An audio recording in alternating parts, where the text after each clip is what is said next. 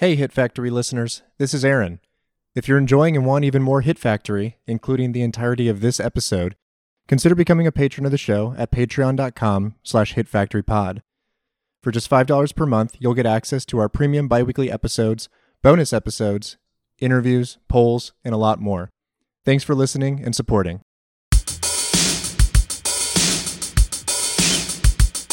There's a way that this movie, yes, kind of pathologizes Tom. You kind of get a sense of like where he's coming from. You see the ways in which he feels scorned by Dickie and, and how that erupts into violence. Uh, but there's also like a way that this movie sort of implicates the audience with all of the sort of luxury and grandeur that it presents. We sympathize with Tom because we want him to hold on to the things that he's gotten because we also fetishize those things as an audience. We, you know, talk a lot about um, the films of 1999, kind of questioning artifice and understanding that there's like something wrong, but maybe not quite able to articulate what's wrong. And this definitely falls under under that uh, thesis nicely. But what I noticed on this watch more than I ever have before, and I think now have a little bit more of the language to describe it, is the way that this movie is playing with the dialectic between modernism and postmodernism. Mm-hmm. And if we take a step back and think about modernism as we understand it, not just artistically, but sort of in broad societal terms, there is a sort of forward looking optimism. Um, this idea of ascension is very prevalent in a modernist project.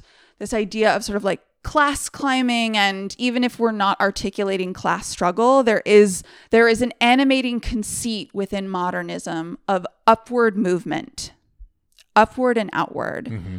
this movie takes place at sort of the tail end of modernism prior to a lot of postmodern thinkers and artists coming in and realizing like that is all a lie. And not only does postmodernism recognize that that is a lie, but that oftentimes that ascension is won through violence. Yep.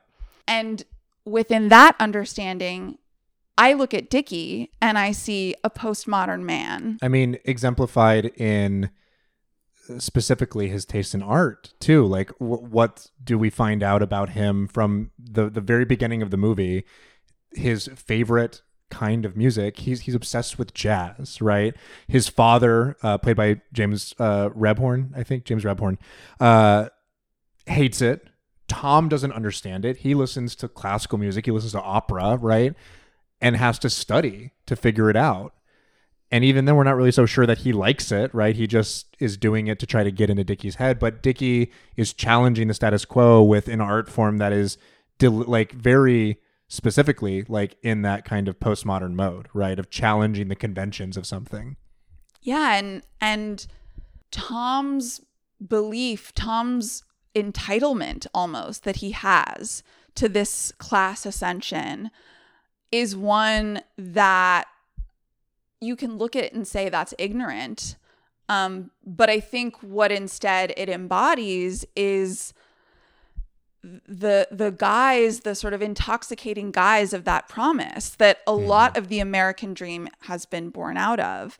And Dickie's cynicism is reflective of an understanding that like you you can pantomime, but you can't actually ascend. Yeah. You can't be where I am.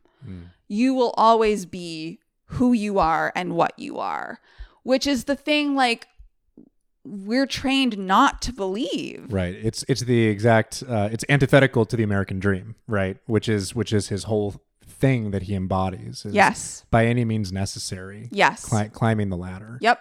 A thousand percent.